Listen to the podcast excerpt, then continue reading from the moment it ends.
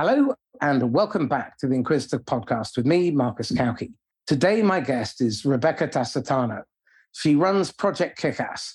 She builds community as a service. And in fact, uh, Rebecca and I work quite closely together because we're part of an ecosystem that we're trying to build together. So, Rebecca, welcome. Thanks for having me on. I really love this podcast. So, it's a pleasure to be on it.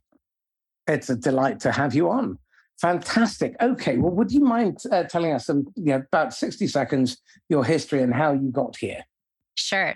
I'm going to start way back at the beginning. When I was around five, my parents decided to have a business. It kind of grew organically and it's an off the wall business. They decided to have a business doing birthday parties and being clowns at birthday parties. And because I was five, they decided to bring me along and dress me up like a little clown. So from the age of five to 18, I was put into situations where it was my job to have a bunch of strangers that I didn't know form into a circle, start doing the chicken dance, and ultimately have a good time, leaving a good impression of having a party. So that's how I grew up. that's that's the start of all you, of this. You literally were the monkey instead of the organ grinder. I really was. Fabulous. What an outstanding start. I know. Oh, wow, I didn't know that about you. All right, okay. 13 years of clowning at uh, kids' parties. What was your best lesson? I think that adults have been trained to not want to have fun anymore. Is really what i got being a kid in that situation because i it was really easy to get the kids to have a good time and then it was increasingly more difficult to have the adults join in. But once the adults allowed themselves to join in they had an amazing time. But there's like this social barrier to to having fun like you did when you were a kid. Really really interesting. Okay so what did play teach you about business Ooh, great question. I think that the ultimate is to be able to walk into a room, do what you do, leave, get paid for it, and have a great time. And I think that the biggest thing that I learned is that it's just the amount of time that you've spent doing something that makes you an expert. So every party that you walk into, it's brand new. People don't know you, but you have your agenda. You know what you're going to do. You know the songs you're going to play. You know like kind of your tips and tricks for making that party get started. So, just like in business, every client is new to you, but you build on your years of experience going through and doing the same thing over and over again, knowing what has delighted people in the past and pulling from your bag of tricks to delight in the moment. Okay. So, how did that then translate after the age of 18 into your values around the customer, customer experience, customer service? Definitely. So throughout growing up, I found opportunities to perform. I found opportunities to do theater. I found opportunities to build communities by being, they called it a resident advisor. I'm not sure what it would be called in the UK, but you are in college and you're in a dorm. Everybody's living in the same building and every floor has kind of like a head person that's in charge of making sure that that floor is okay. You were the prefect. Yes, I was the prefect. And hopefully, I mean, like the main core job of the prefect is to be like the downer and to be like the, hey, it's like eight o'clock. Everyone needs to stop having fun. But if you do it right, you can build a little community on your floor of people that are brand new to this space, but now have lifelong friends that they can carry throughout the rest of their journey. So that's one element. And fast forward to today, before the pandemic started, my partner Eric Steves and I started our business Project Kickass, which is a story in and of itself. Because if anyone knows Eric Steves, you know that he just is a wealth of information, a lot like you, Marcus. So what he did was Eric, fabulous. He is fantastic. Everyone look up Eric Steves. I'm biased, but he's fantastic. So he wrote at the top of a piece of paper, Project Kickass, because we wanted to start a business together. And then he proceeded to fill the whole front and back of that piece of paper with exact step by step instructions on how to get an LLC, how to start a bank account. And he just had all of this in his brain. And he just jumped it out on a piece of paper. And I was floored by that. So we did that at the beginning of the pandemic. Then the pandemic happened. We had to shift gears. So we became a virtual events company. And every event that I did, I felt like the energy was so great at the end of the event, but there was nothing that we could do with it now. Like everybody wanted more of that. Everyone wanted the next event.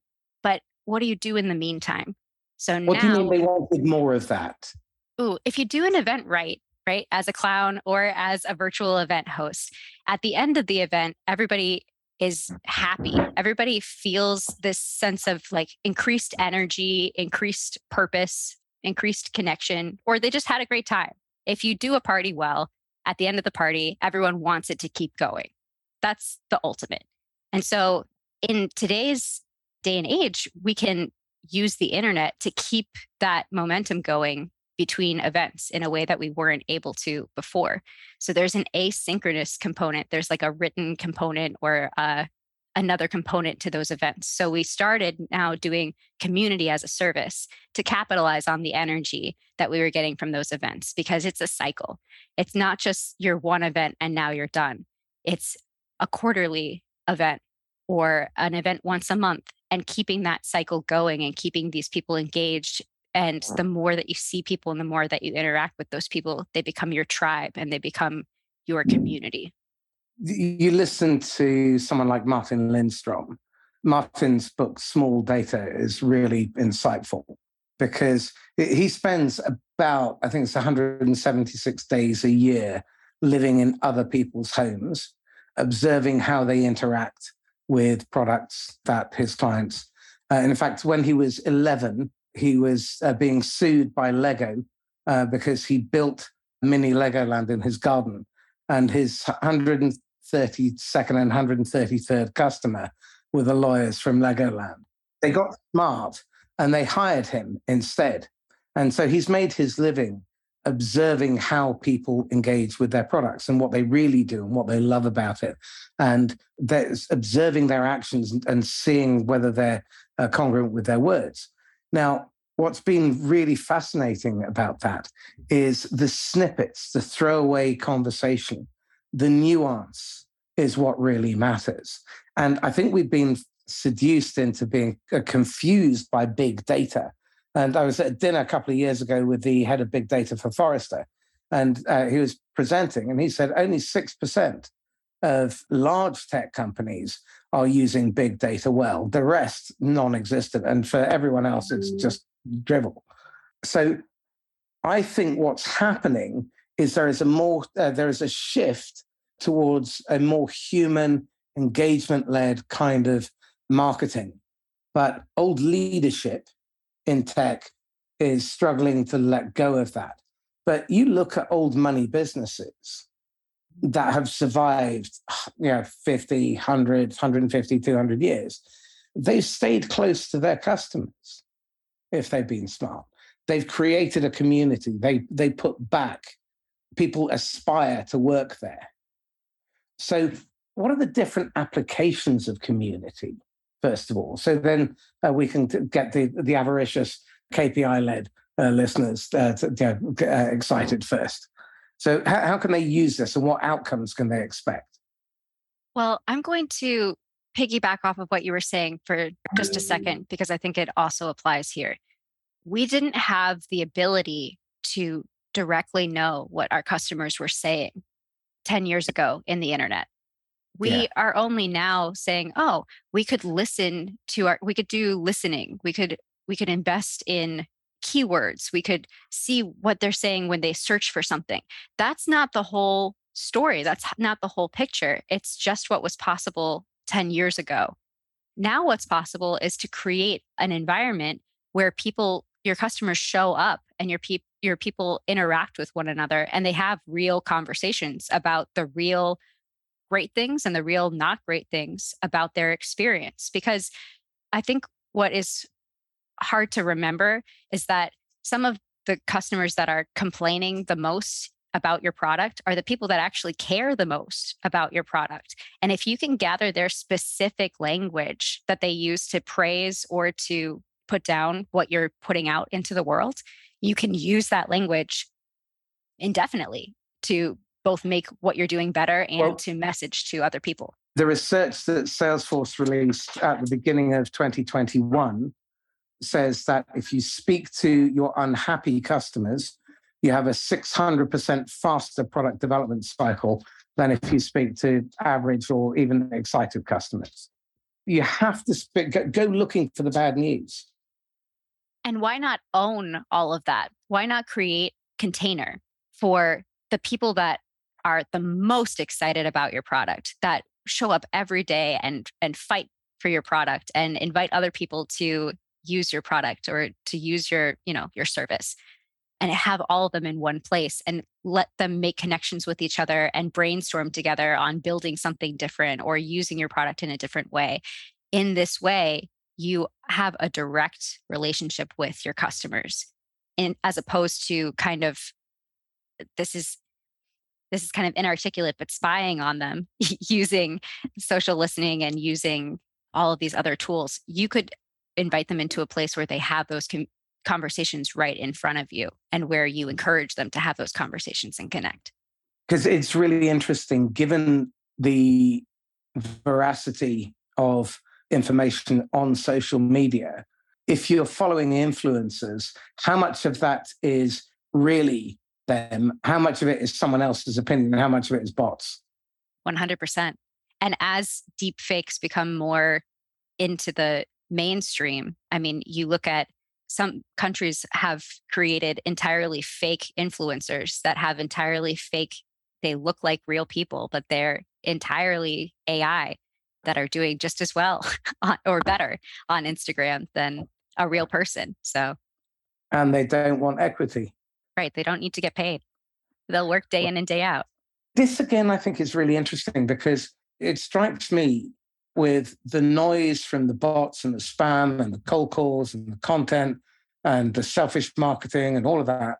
What buyers really want is someone who understands, who gives a damn, who's got their back, and that they can get intimate with, where there's you know there's a, a real closeness.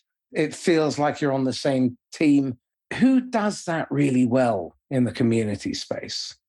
Well, I think that this is all still evolving. The brand that pops to mind is Salesforce because I've had a very like intimate experience with Salesforce because I came in as an outsider, took their trailblazer took their trails, did their badges, like skilled up in Salesforce to get a career in Salesforce. I went through that whole journey. And they have a community that spans the entire globe, but especially the United States, of people that are willing to help along the way. So they were really the trailblazers in community. So I have to give them a shout out. But I think that we're seeing all sorts of communities, both big and small, pop up and do a really good job here in this space. And I think that there's an opportunity for us to do even more and better because at the end of the day we all want to be listened to and when we really care about a product we just want to have some sort of direct way to talk about that product and say hey i really like what you're doing here. Could you please just change this one button? Because it drives me crazy. Your pop-ups drive me crazy. Like where can we where can we actually talk to somebody and like feel heard about that. And all companies want is to know that as well, right? So it seems like it's it's something that is possible right now in this moment that wasn't possible before, but that we're not giving enough attention to. So, what are the questions we should be asking in that case? Because, in my experience, if you ask better questions, you get better answers. So, what are the questions people should be asking, but they're not? People should be looking at their power users and saying, why are these people successful and what do they love? I know that I've been talking a lot about what people don't love, but I really think the first step is to go to the people who have drunk the Kool Aid, who know that they love what you're doing and they would use it all day. They would tell all of their friends about it. That's the first group to talk to because you want to replicate that. You want to clone those people. You want to have many, many people that are that are as excited as those people. And if you give them an opportunity within a community to create their own small step by step, but their own events or their own show and tell about how they've used your SaaS product to build an empire, people love to showcase what they've done. And if you give people an opportunity to connect with other people who have found success with the product that you just bought, that's beautiful too. I think that we need more opportunities for power users to have a seat at the table and to be messaging to potential customers and to be showing people this is how I did this with this product. Don't you want to see that these same results? Okay. And presumably you're going to reach out mm-hmm. to your detractors at the same time. So, how do you bring those two together and build common ground? Oh, interesting. I'm not sure. I haven't thought about this particular question, but I'm not sure that it's necessary to necessarily bring them together. But I am just now thinking that it's a great opportunity if somebody has has had a bad experience with your product joining them with a super user of your product that has had a great experience with their product maybe it just wasn't intuitive to them to learn how to use it in that way. I mean there could be opportunities for mentorship or opportunities for templating the experience and showing people it is possible to have success. This is how i did it. I see in the top and middle of the funnel a huge amount of effort is put to get people from the total addressable market into your marketing platform so you can scream at them, We're here, pay attention to us. And you spend more marketing dollars and more effort to try and shove them onto your selling platform where you scream at them, This is what we do. Look at our demo, features, functionality. And by that point, you probably expended about 97 to 99% of the money that you would spend on acquiring uh, that particular prospect. And you're now burning through thousands of leads, thousands of dollars worth of data, thousands of dollars worth of parallel dialing in order to drive them away from you because you pushed at the wrong time or they just feel pressurized.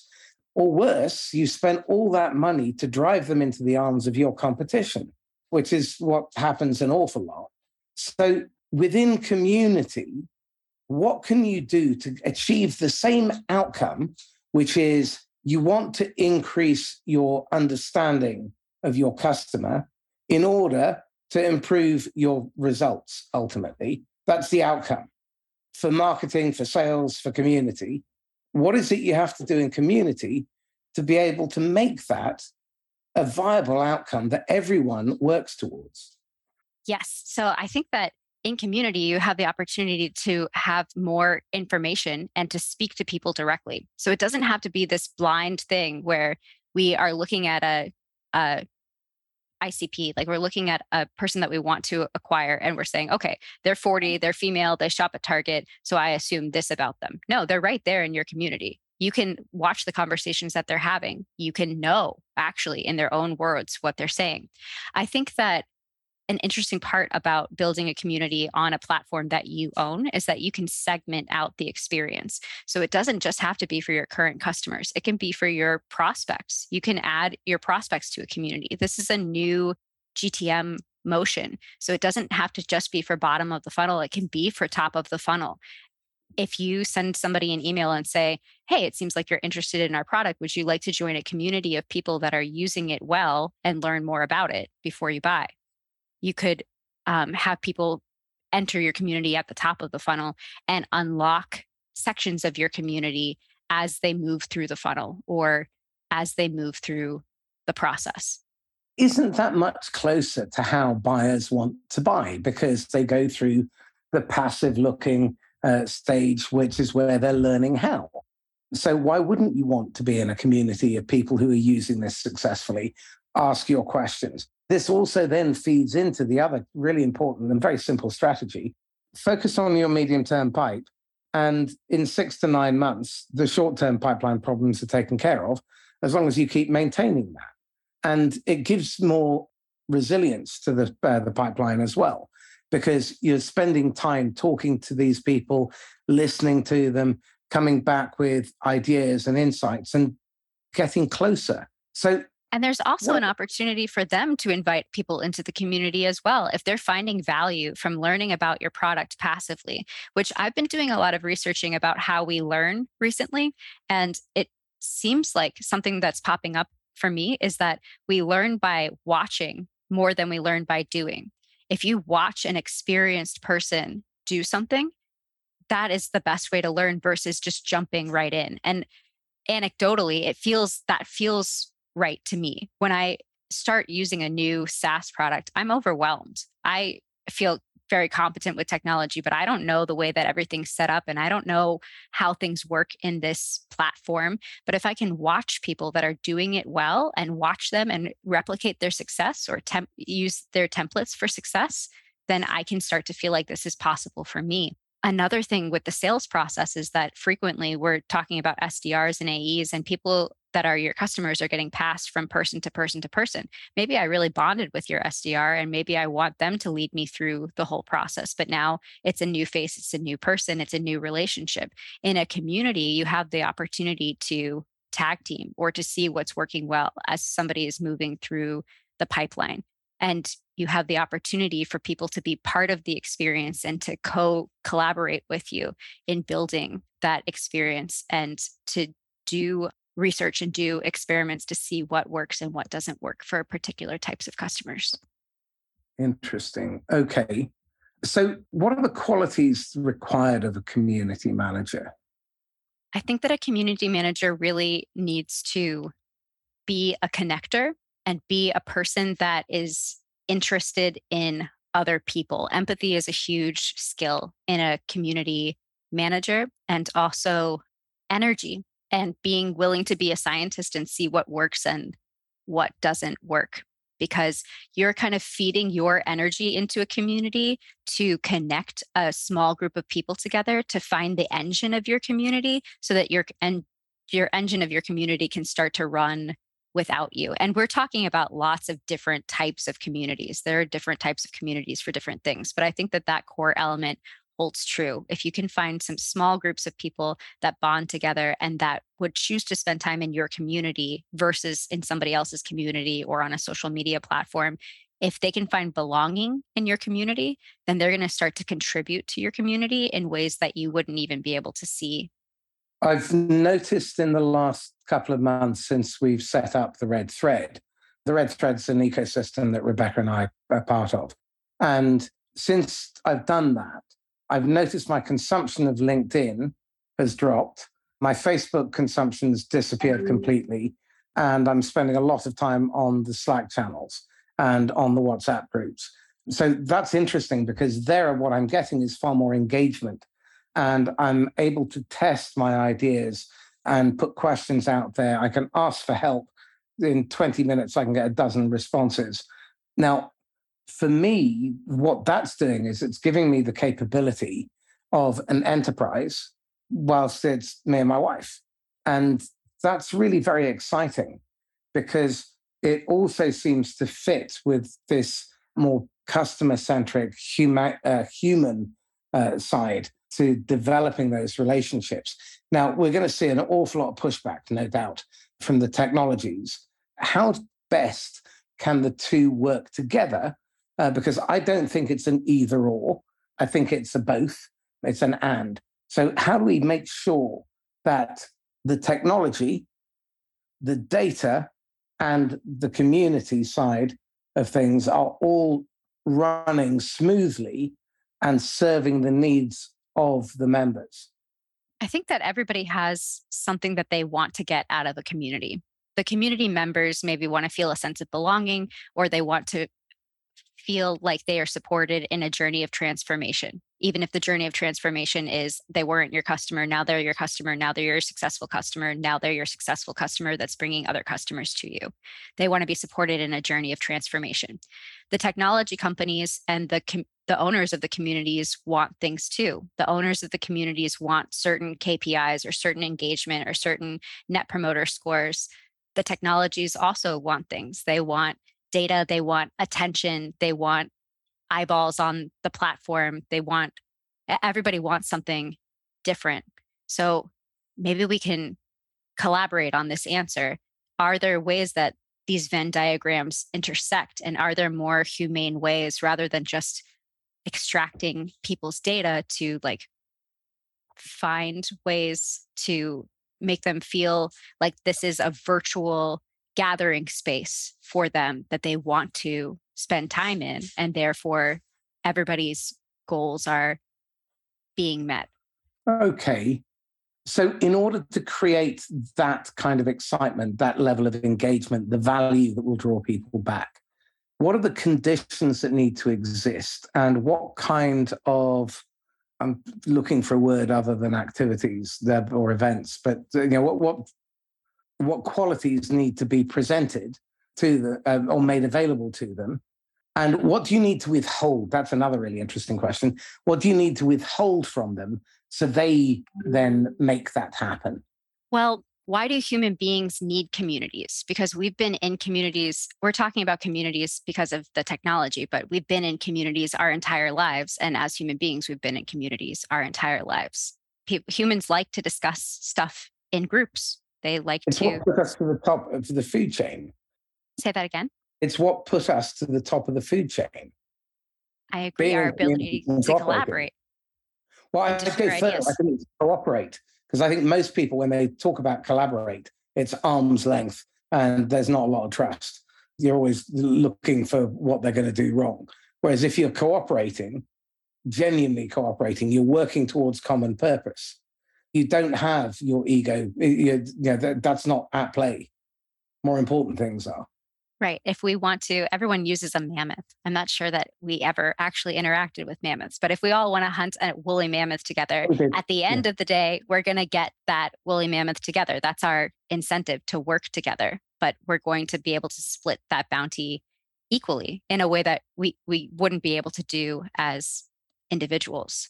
Well, some of the archaeological evidence suggests that what uh, our ancestors did was get together and then drive mammoth herds off cliffs um, wow. So they yeah, they'd kill off the whole herd for whatever they needed. So we've been incredibly wasteful right from day one. Okay. That sounds um, like human beings. Oh, I want to go yeah. back to your question though. Human beings since the beginning of time, I think, have been inducting people into communities with live events, right? Like yeah. tribal singing and dancing, or the conference that's really important yeah. to go to, Zoom now. Humans pass on their information asynchronously. So you write on a tablet or you write on a Slack channel.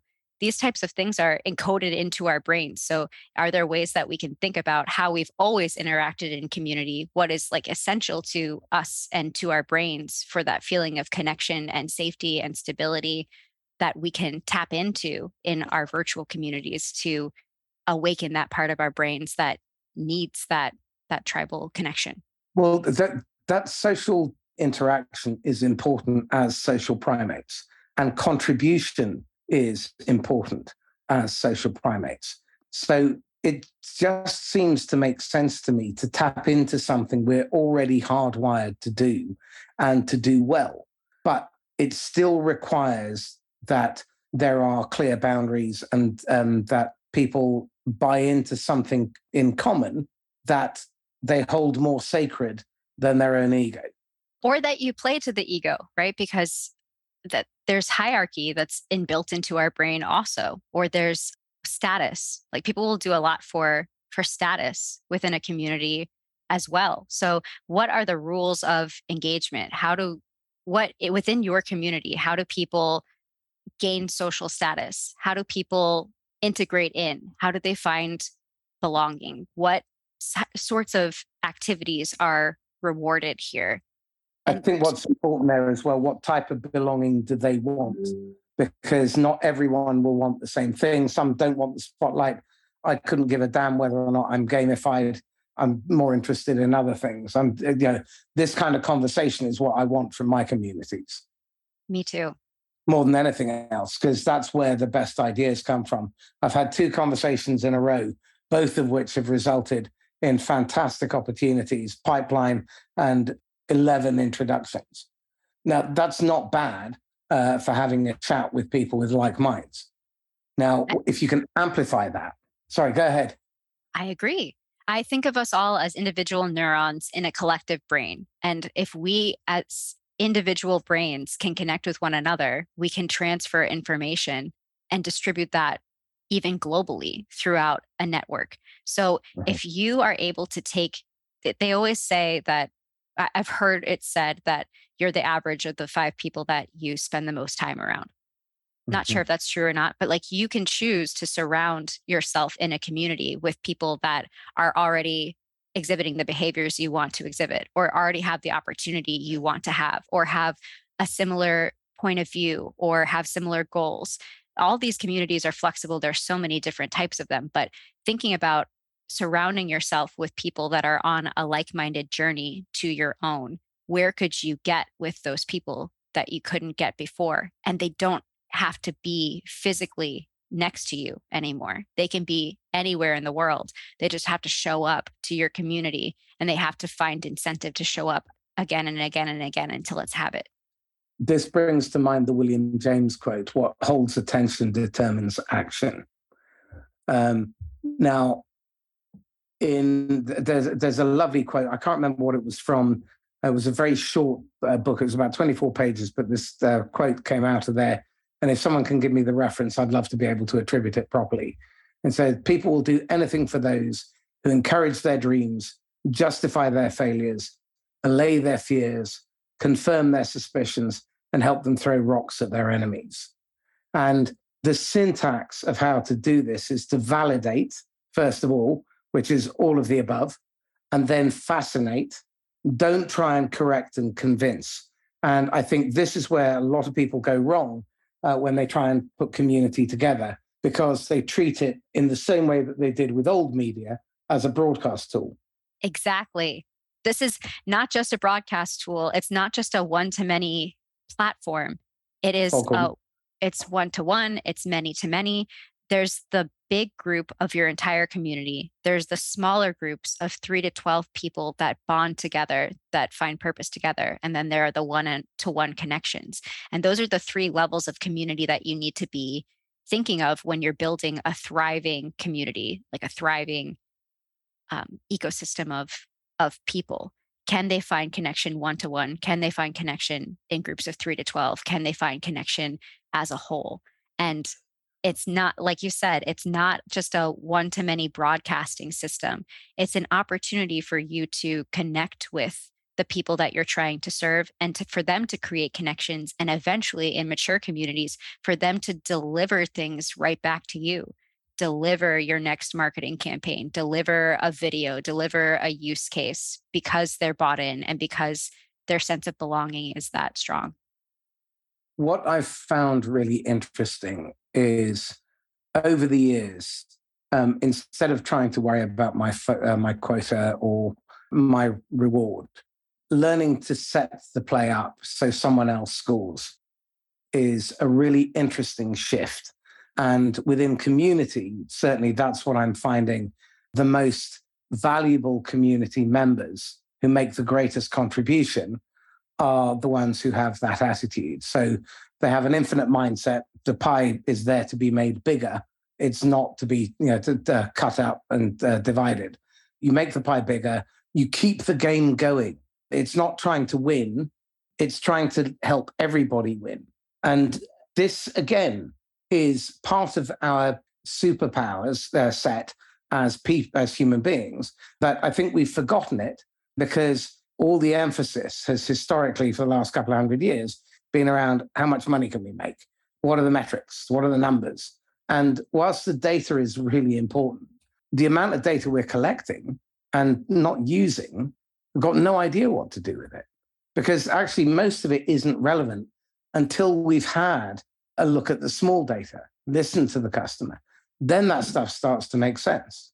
Then you can scale that data there's so many people yeah. that are scraping data keeping it somewhere. There are duplicates it's it's not clean it's not actionable it's not relevant and if they were forced to pull a report from it it would not give them the information that they needed. So data is great but data is only as good as it is actionable and so you really need to zoom in on that that smaller picture like you're saying in order to understand what is actionable and then scale up your your data operation well, from there? I, I think I think there's a syntax. The first thing you have to do is look at your data and see what's what it's telling you, but also what the gaps are, because those gaps could be really material uh, in terms of informing you who your customer really is and who they aren't, where your opportunities lie. The next is to discern what your options are from that data, because at some point you're going to have to make a big three to five big bets uh, you know, in, in order to deliver your strategy. And that strategy has to deliver the milestone outcomes within six months. Otherwise, the rest of the organization will lose faith in it very quickly. So, again, if you're trying to create change and transformation, if you're delivering training, why are you not using community as a tool in order to get close to the people who you're trying to impact and transform meaningfully and sustainably? And once you've done that, then what you have to do is put the, uh, the structure and the governance and the frameworks in place. So, uh, designing uh, those systems and processes is really important because that then gives you the platform that allows you to scale. And that's where delivery comes in. And that's the biggest opportunity for cross and upsell. And we know that profit from that type of expansion sale is 68 times higher in SaaS than it is uh, for new business. For the less work, shorter sales cycle, lower cost of acquisition, and it's 68 times more profitable. Why would you choose to do anything else? Because people don't do that at all. If you're seeking ARR, if you're seeking someone to continue to invest and reinvest and to scale with the solution that you have, you're thinking about it in like a 30 plus year relationship with this person. So why not build a relationship with them where you can ask them directly or where you can have them contribute to what it is that you're building, where you can check in with them regularly. I think that we are underestimating the tools that we have now to communicate directly with the people that we've been trying to guess about for so many years. And I think that that is going to get increasingly more accessible and and that the data that we're going to be able to get and the the one-to-one connections we're going to be able to have at scale is just going to increase as the technology increases over time. Well, I think what it's also going to give us is a lot of very valuable social proof. Because if you if you're smart about this you'll work on maybe a 2 to 3 year time frame for an enterprise. And you'll be building the community. In parallel, there'll be webinars, events, in person events, symposiums.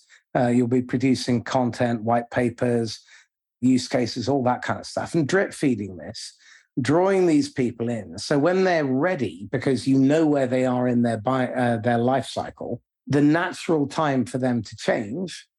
I mean, if you've just heard that someone's just signed a three year deal, start now. Just chalk it up to the experience that you were outsold the last time and spend the next three years just gently nudging the competition out or making you so valuable that the competition needs you. It, it, just strikes me that we put so much effort into trying to be the only one and the winner instead of just trying to find a way for everybody to get a piece of the pie. And that's the other piece too. And I think that you could speak to this even more than I could. But the idea of ecosystems, the idea of companies forming together and becoming stronger as a community of businesses and realizing this is what we want to deliver, this is what you want to deliver. We have the same customers. Why not put them in a community? And our same customers can benefit from using all of our services, and all of our services can uh, connect and have interoperability this is going to create a stronger empire long term than any of us could achieve individually. I, I again think that we're thinking about reality 10 years ago instead of realizing that things are changing very very quickly and the tools that we have now to create this are are right at our fingertips again i wish i could remember who to attribute the quote to but uh, essentially most of the generals are uh, preparing to fight the last war instead of the next one and I'm seeing that an awful lot at the moment. And part of that is because the people who are now retiring, the people who are going into the investment funds, they've become you know, independently wealthy. And they're now going to be propagating a lot of those old ways. So, what I'm really uh, very interested in is are there any funds, you know, VCs or private equity, that are investing very heavily uh, and supporting the growth of community within their investment portfolio. That's a great question, one that I don't know the answer to. But I know that Sangram Vajre coined the term product led growth. And right now, if you look at the work that he's currently doing, it's all focused on communities. And I think that the term that just pops into mind is community led growth. How can your community lead the growth that you're seeking? Very, very interesting. Because uh, when I hear people talk about PLG, product led growth, uh, more often than not, they're still trying to accrue lots and lots of data. Um, and um, it feels very selfish. It's not about the customer. It's how can we improve the product so we can sell more of it, instead of how can we improve the product so the customer's outcomes get met, and as a byproduct of that, we sell more. And customers feel it. We we pick up on it, and quite rightly so, because for the last three billion years, our even nervous system uh, has been hardwired to keep us alive. Why would you fight it? I think one of the most important skills anyone can learn at the moment is how to calibrate what their gut is telling them and understand whether it's an early warning or it's excitement. Because most people, I don't think, can really tell the difference. I would agree. I think that there is, uh, I've been researching the brain, and there's the right and the left hemisphere of the brain. And this keeps coming up for me that the right hemisphere of the brain doesn't have that verbal processing. So the right hemisphere of the brain can't articulate what is going on there. The left hemisphere is the one that's doing that. So I think that there's a lot more going on in our brains than just like the left hemisphere logic oriented stuff. There's also whole other parts of our brains that are just as useful, but that we aren't giving as much attention to. Again, most of these things are blunt instruments on their own. It's like IQ tests. That just gives you a sliver. So the important thing, and this is the best argument you can possibly have for diversity and inclusion, is that you end up with much better solutions if you've got lots of eyes with uh, different perspectives, different points of view, different backgrounds, different disciplines and skills uh, pointed at the same problem. And again, the, the, the idea of companies or individual sellers creating their own little ecosystems, it's not like we haven't been doing it for years, but I think we have to shift our thinking, and it's a uh, get away from uh, we're turning up to see if we can sell something, and you hear this refrain often: "Oh, networking doesn't work." Well, it doesn't work for you. Reason probably because you're selfish. People can smell it a mile off, and you're not patient because you've never paid any attention to anyone else except yourself. When you do it the opposite, in time, you end up getting a steady stream of business. I've, I have not prospected cold since 2004, and I'm lazy, and I want to make the most amount of profit. But anyway, enough about me rattling on. Tell me this: um, where do you think community is going in future? So the next evolution of the internet is called Web3, and it's built on the blockchain. Right now, all of the internet that we do is Web 2. They've coined the term Web 3 to talk about this next iteration. And we're going to own all of the digital assets that we have. We're going to be able to own the communities that we build in a way that we weren't before. But before we even get to Web3, I think that we've in the last 10 years become very comfortable building on Facebook, very comfortable building on LinkedIn, very comfortable building on these platforms that have algorithms that can get our message out to multiple people. But we are just now starting to see people fraction off of those platforms and start to build their own thing. If you think about the trade show that you go to, or the conference that happens every year, or the big stars in your community, we have the ability now to build that ourselves, to have our own media empires, to have our own communities that are bringing the people in that we want to see be the stars of the show or have the vision for where we're going.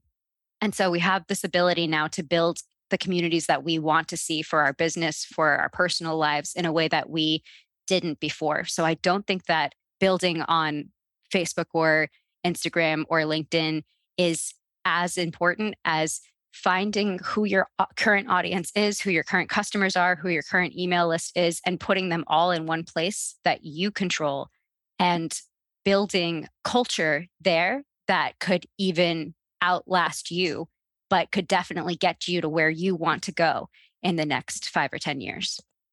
So, are you seeing the big social platforms like Facebook and Instagram as a feeder funnel to take them off those proprietary platforms and then bring them onto your own? Yes, I see them as ways to utilize the algorithm to find like minded people. Mm. And then I think as soon as possible, you should move them from that platform to a place that you own. Traditionally, the the advice has been get them on an email list because then you're in their inbox. Right now, my email inbox is inundated with people that don't know me, that are trying to talk to me, or that I signed up for an email at one point. I mean, email marketing is great. I'm not trying to say anything bad about email marketing, but there's the next evolution of that is communities. Instead of messaging, broadcasting one message and hoping that it sticks with 10% of the people that it lands with, you can actually have real conversations with people, watch the conversations that they're having organically, and have a real idea of who lives in your community, what's important to them, and what you can do to get them to where they want to go to create that long term loyalty. Well, it sounds to me like the nirvana for marketers generally is marketing certainty. What you're looking for is certainty that you know where you're placing your bets uh, is going to yield an outcome and you can do so consistently and reliably because then that drives the rest of the machine. And in order to do that, you have to understand your customer because you can't turn up and be where they are if you're just shouting at them. So, what shift in behavior needs to occur at a management level in order to encourage the salespeople to use community effectively? there needs to be at the the management level or at the C-suite level an understanding that community is the future and that the sooner you start building your community, the more value it will accrue. Like a 401k or anything else, there's an exponential curve that happens when you have found um, community market fit, when you've found those people that really jive with your community then it can start to take off and it can start to build value. But that won't happen in the first year the way that it will in year five or in year 10. And so I think that managers need to see community and see the customers as we need to be able to reach out to those people and have the empathy that it takes to see them as human beings and to communicate with them as human beings and to realize that we can now ask them questions. We can earn their trust and they can tell us directly what they want us to know. And the people that really like what you're doing, they want to tell you all of the information that you want to get from them. There just hasn't been a facilitated channel for that. And so to build a place where there's trust and there's that facilitated channel could benefit everybody not just the customers, not just the managers, the whole the whole company. Wonderful example of uh, a company using community really intelligently is Specsavers. So they were trying to recruit an ophthalmologist in Denmark. Turns out there are only 1,200 in the, to- in the country. And they went through this exercise and they realized the next time they had to recruit, they'd have to do the same thing. So they ended up building a platform uh, which is essentially a community where they advertise jobs for the entire industry uh, and related suppliers and so on. Uh, they provide information about how to run an optometrist business, the latest scientific developments, all that kind of stuff. And the net result is that whenever they want to um, place a job, they've already got all 1,200 there.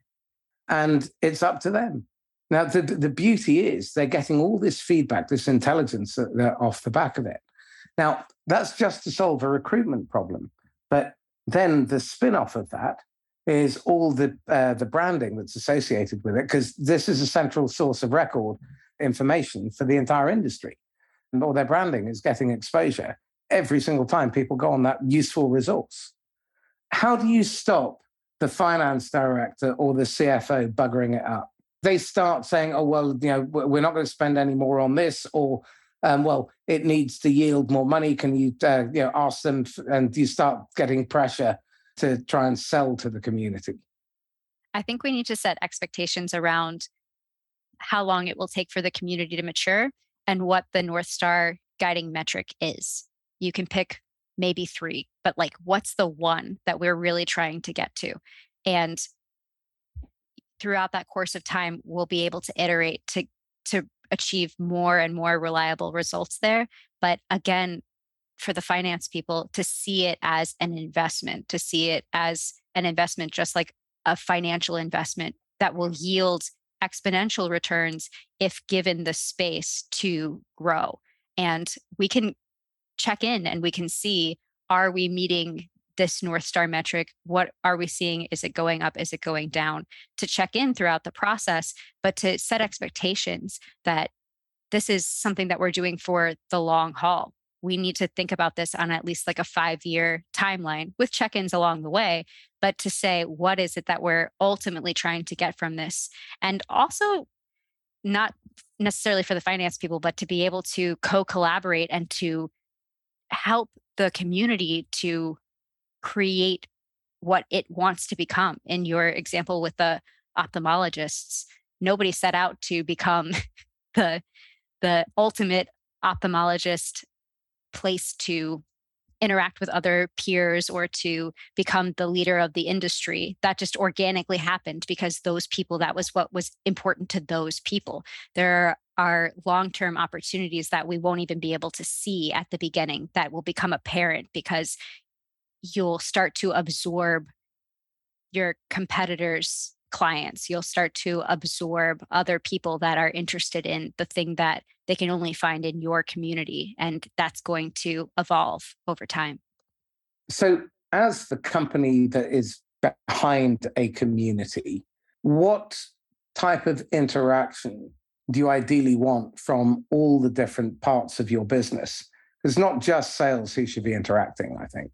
I think so too. I think that we should think about, you know, sales, marketing, and customer success can all benefit from the voices of the customer, which is the community. If you're building a community for your customers, maybe you're building a community for something else. But anybody that could benefit from direct knowledge about the voice of the customer could benefit like, from le- like leadership, management, product, operations. Especially leadership, because the leadership has the ability to speak directly to the the long-term vision and to, when you use the voice of leadership in the community we can align the community around leadership's vision and leadership's goals and leadership's long-term direction and start to gather people in the community that see the world the way that those that person sees the world. Whoever is messaging to the community is kind of the person who is shaping it. So it's really important to get buy-in and hopefully participation from people that are higher up in the in the organization as well. But it needs to be under adult supervision, I guess. Yeah, there has to be boundaries. There has to be guidelines and there has to be nobody wants to feel like they are being used in any way. There's trust that builds up in a good community. So if you are constantly, you know, like trying to make them take surveys or trying to sell to them, if it's not a, a generous cycle where they're getting stuff from you and they're giving stuff back to you, it can be really easy to break that trust early on if you're trying to shake your community down for for profits early on rather than letting that value accrue over time and letting that value be given to you over time. Interestingly enough, the biggest points of resistance, I interviewed Erica Kuhl, who uh, set up the Salesforce uh, community, and she had five years of internal resistance constantly. Then all of a sudden, it really took off, and um, you know, miraculously, it's you know the the bee's knees now. But that internal resistance and that long term vision that really requires someone with either an enormous amount of resilience and a very thick skin uh, and, and uh, stubborn uh, like Erica, or you need real sponsorship by someone who's got a bit of a vision. So, to wrap up, then, in terms of selling this whole idea of community, what are the functions within the business that you need to uh, get on side for executive sponsorship to give this a fighting chance of surviving uh, the three to five years you need to start really seeing the results?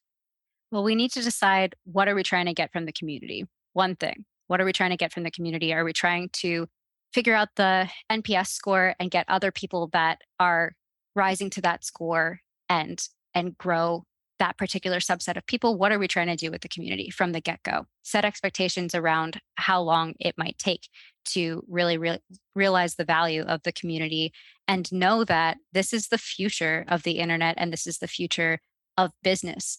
And in the same way that you're going to see that you saw people have a resistance to social media and continue to see people have a resistance to social media and not realize the benefits of social media for their brand, there's that similar resistance to community that you can choose where you're going to be on the bell curve. If you're going to be an early adopter, if you're going to see your peers create communities before you and realize the value of the communities before you, or if you're going to be at the tail end of that. And if you get into this early, you can be the industry leader. You can be the person that has the events. You can be the person that um, you can be the community that other people go to that they want to try to connect with the people that are in your community. But that starts at the beginning. So it's I think it takes a visionary. I think it takes a person who is future focused and realizes that we are evolving faster and faster and faster and the world is changing faster and faster and faster and now's the time to start a community because you'll see the benefits of it and your peers will not have started yet and so you'll become the industry leader if you think about salesforce that's what they did they saw people commenting on the forums and they built the community and now they've largely achieved a lot of success because of their community and because of their MVPs. And they're not paying people in their community to show up and contribute. People are doing it because they believe in the product and they're wearing the merchandise and they're going to the events and they are telling everybody that they know about Salesforce because they feel like they are part of that community. It's more than a brand to them, it's a lifestyle. And you can be the next Salesforce in your industry if you start now. Later, it will be a little bit harder because there will be more competition. Uh, again, can't remember um, which Chinese philosopher, um, but uh, was the mark of a mature society that men plant trees that they know they will never sit under the shade of. Um, and I think it really does make a good deal of sense to start thinking like that because the short term economic cycles um, are incredibly detrimental. They create an unnecessary pressure. It creates the conditions where people think short term and transactional. And as a result, businesses are leaving millions and millions and millions of dollars on the table. This has been really fascinating, Rebecca. Thank you. Tell me this you've got a golden ticket and you're going back to your 21 year old self. What would you whisper in Rebecca's ear that you know the idiot 21 year old would have ignored? I would tell her you don't have to know what you want to do now. You don't have to be an expert at anything right now. No one will be able to anticipate what is going to happen in the next 10, 20 years of your life. Things will happen, like technology will pop up that is unimaginable right now. So all you need to do is follow what intrinsically motivates you because you'll gather skills along the way that you'll be able to link together later in a way that is unimaginable now. So just start now. Start following what intrinsically motivates you now. So when did you realize that that's what you should do? I think I'm still realizing that that's what I should do. But I think that there's a quote, it might be Steve Jobs, that you can connect the dots looking backward in a way that you can't connect the dots looking forward. Right. Bad, bad. uh, well, I, I, I, get the, the, the paraphrase. That's cool. Okay. Very interesting. What would you recommend people should read, watch, listen to? I am very into currently on a personal level an author named Martha Beck. She has been a real inspiration to me. Sangram Vajre is a very inspirational person to me as well.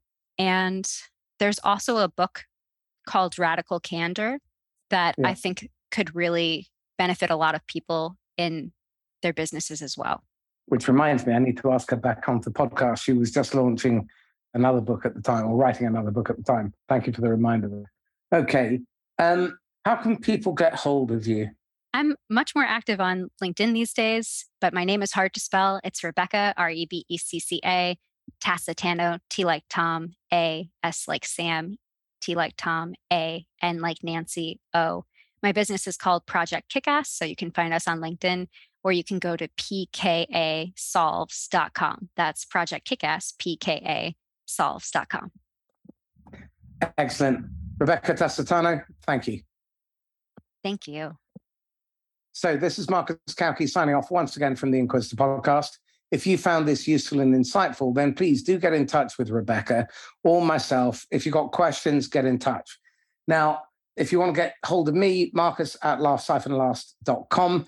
And if you're looking for a coach who's going to be a coach, a mentor, a trainer, and not give you any quarter uh, when you're making excuses or whining, and looking for someone who will always have your back and tell you the truth even when you don't want to hear it, then get in touch. In the meantime, stay safe and happy selling. Bye bye.